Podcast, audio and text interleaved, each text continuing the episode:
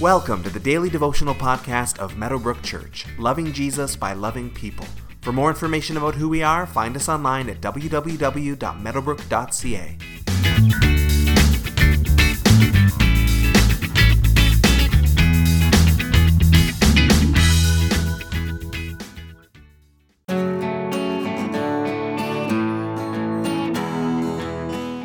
Sometimes you read or hear or watch a story where you just have a sense of dread.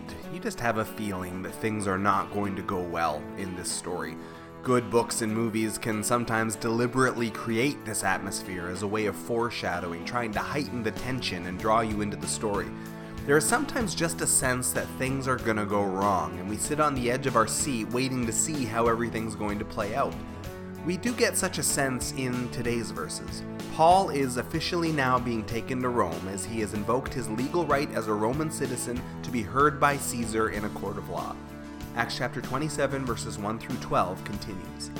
When it was decided that we would sail for Italy, Paul and some other prisoners were handed over to a centurion named Julius, who belonged to the imperial regiment. We boarded a ship from Adramyttium, about to sail for ports along the coast of the province of Asia, and we put out to sea. Aristarchus, a Macedonian from Thessalonica, was with us. The next day we landed at Sidon, and Julius, in kindness to Paul, allowed him to go to his friends so that they might provide for his needs. From there we put out to sea again and passed to the lee of Cyprus because the winds were against us. When we had sailed across the open sea off the coast of Cilicia and Pamphylia, we landed at Myra in Lycia.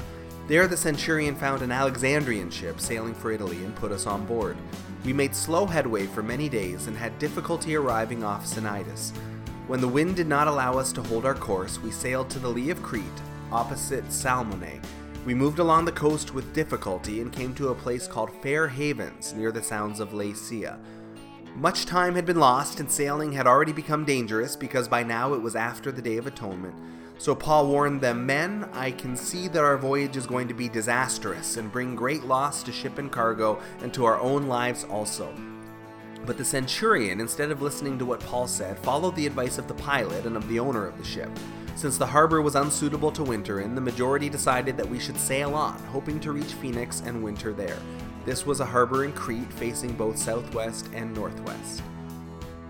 So, after a lot of talk, Paul is finally on his way to Rome, and we get to see a bit of a play by play of his journey here, learning how things came about to get him there. As they set out on the first ship, the text notes that this was occurring after the Day of Atonement, the great Jewish holiday, which is to tell us that we're in September or October in our calendar year. This is a time of the year when fall is in full bloom and winter is coming, the weather is bad, and storms are much more frequent on the sea. There's a little foreshadowing here for how things are about to go, and Paul gives a dire prophetic warning. This trip will be disastrous. Paul seems to have some prophetic insight here, but has always been the case throughout all of Scripture. Prophets are often dismissed and ignored. Being right is not always enough, and people are often more willing to lean on their own understanding than listen to what the Lord might be saying. We should not get too discouraged if this unfolds in our own life. The prophets of old were treated the same way, as of course was Jesus and his apostles. So if we are being ignored when we know that we're right, we can be assured that we are in good company. For you to mull over as you go about your day today, have you ever had a time like this when you were right, but you were dismissed? It may not have been in a prophetic sense like in today's passage, but think of a time when you knew for sure what the right choice was. It was proven to be right, but you were dismissed and ignored along the way. What emotions does that conjure up as you reflect on that experience? Is there anything you could have done differently back then, looking at it through hindsight? What did you learn from that experience? And how does that relate to the verses that we've read in today's passage?